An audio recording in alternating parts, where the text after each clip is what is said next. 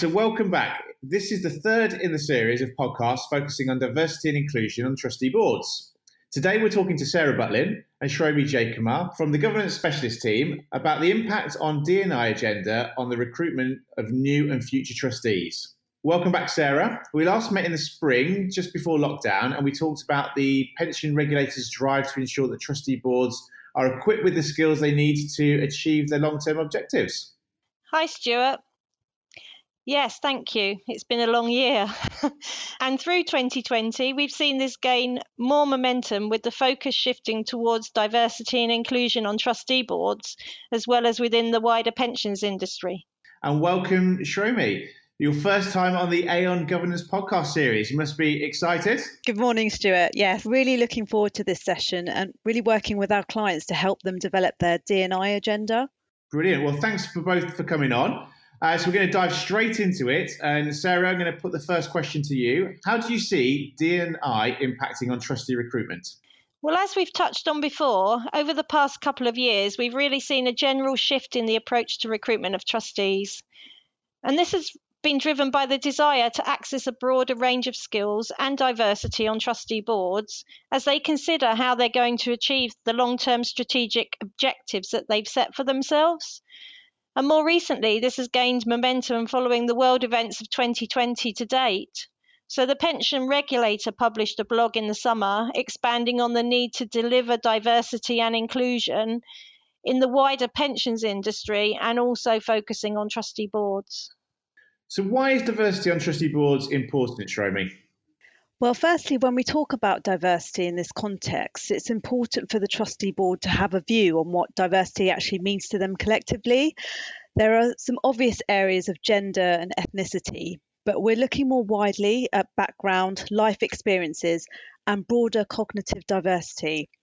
There have been a number of published studies that point to evidence that a more diverse board or executive team achieves better outcomes for their scheme and ultimately their members. And this has really been a key theme of the pensions regulator's recent campaigns.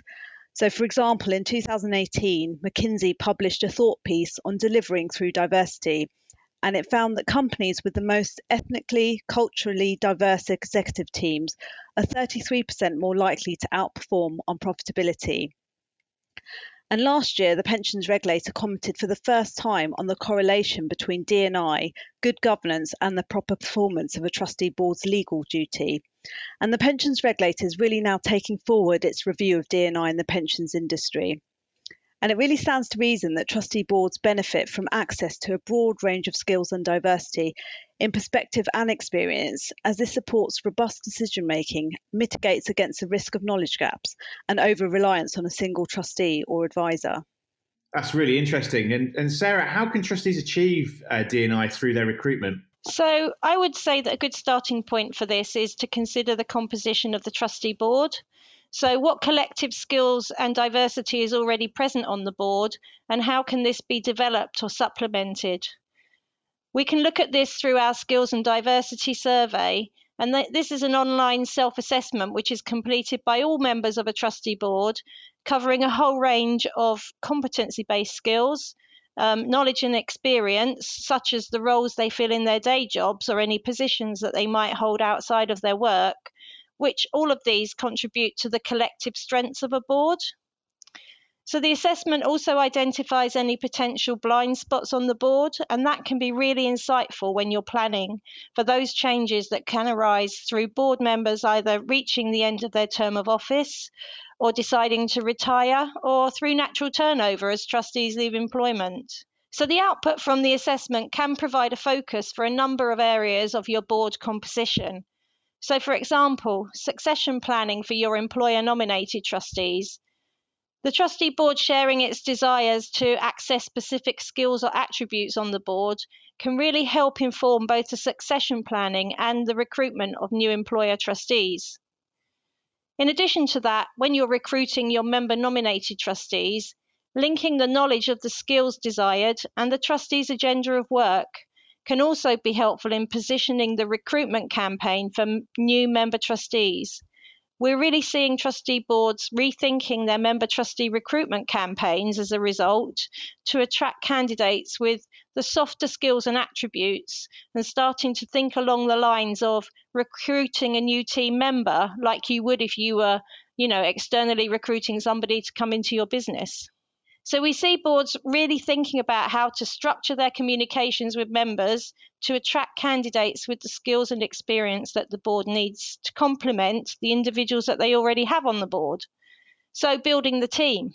Traditionally, the communications for member nominated trustee elections or selection exercises haven't been the most compelling, but we are now seeing a real effort in effective recruitment campaigns and we're already seeing the impact of those campaigns. For example, with one scheme experiencing a huge uptick in the number of applicants compared to their previous elections, just from having a targeted recruitment campaign.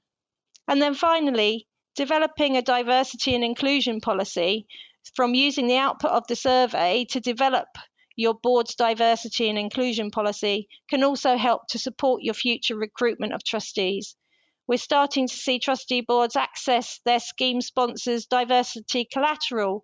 Corporates are well ahead in, in developing their, their diversity agenda. And also, the talent pools within businesses are being used to support this initiative.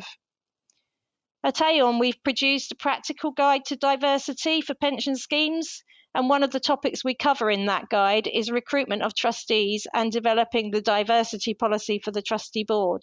I think this guide's a very good starting point for anybody who's interested in board diversity. That sounds really good. And what are the barriers and how do we overcome them? Well, I think there have been a few barriers to overcome in moving forward the effective recruitment of trustees.